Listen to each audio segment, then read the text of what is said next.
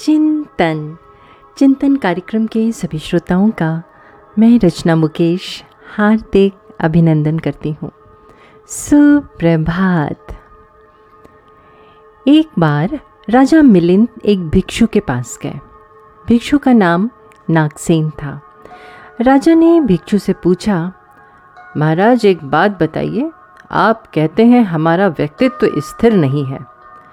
जीव स्वमेव कुछ नहीं है। तो फिर जो आपका नाम नागसेन है, ये नागसेन कौन है? क्या सिर के बाल नागसेन है? भिक्षु ने कहा, ऐसा नहीं है। राजा ने फिर पूछा, क्या ये दांत, मस्तिष्क, मांस आदि नागसेन है? भिक्षु ने कहा, नहीं। राजा ने फिर पूछा, फिर आप बताएँ, क्या आकार, संस्कार, समस्त वेदनाएँ नागसेन है? भिक्षु ने कहा, नहीं।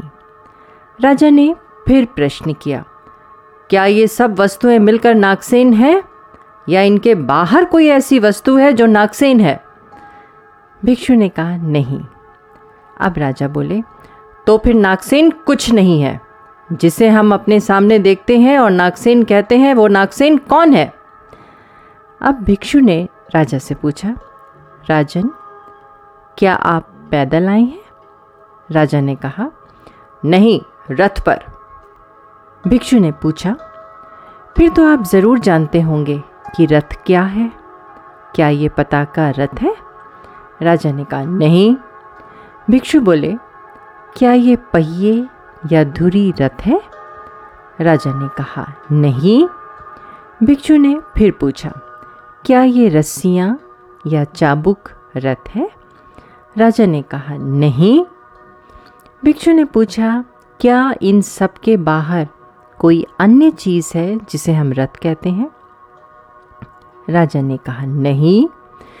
भिक्षु ने कहा तो फिर रथ कुछ नहीं है जिसे हम सामने देखते हैं और रथ कहते हैं, वो क्या है?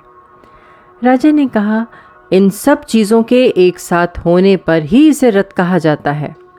भिक्षु ने कहा, राजन, इसमें ही आपकी जिज्ञासा का हल छिपा हुआ है।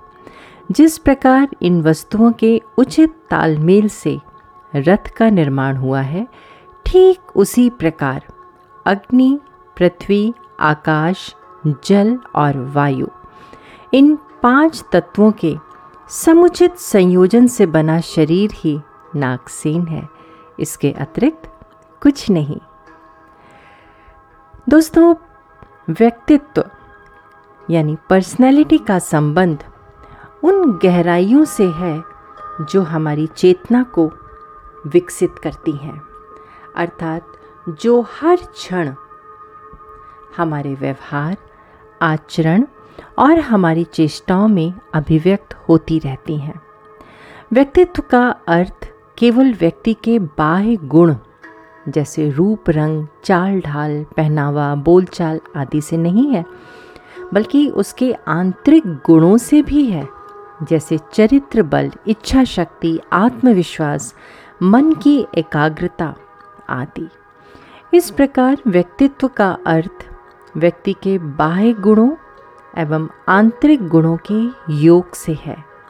यथार्थ में आंतरिक गुणों के विकास से ही आपके व्यक्तित्व को संपूर्णता प्रदान होती है, जिसे कंप्लीट पर्सनैलिटी यानी डायनामिक पर्सनालिटी कहते हैं, जो किसी भी क्षेत्र में स्थायी सफलता का प्रमुख अंग मानी जाती है।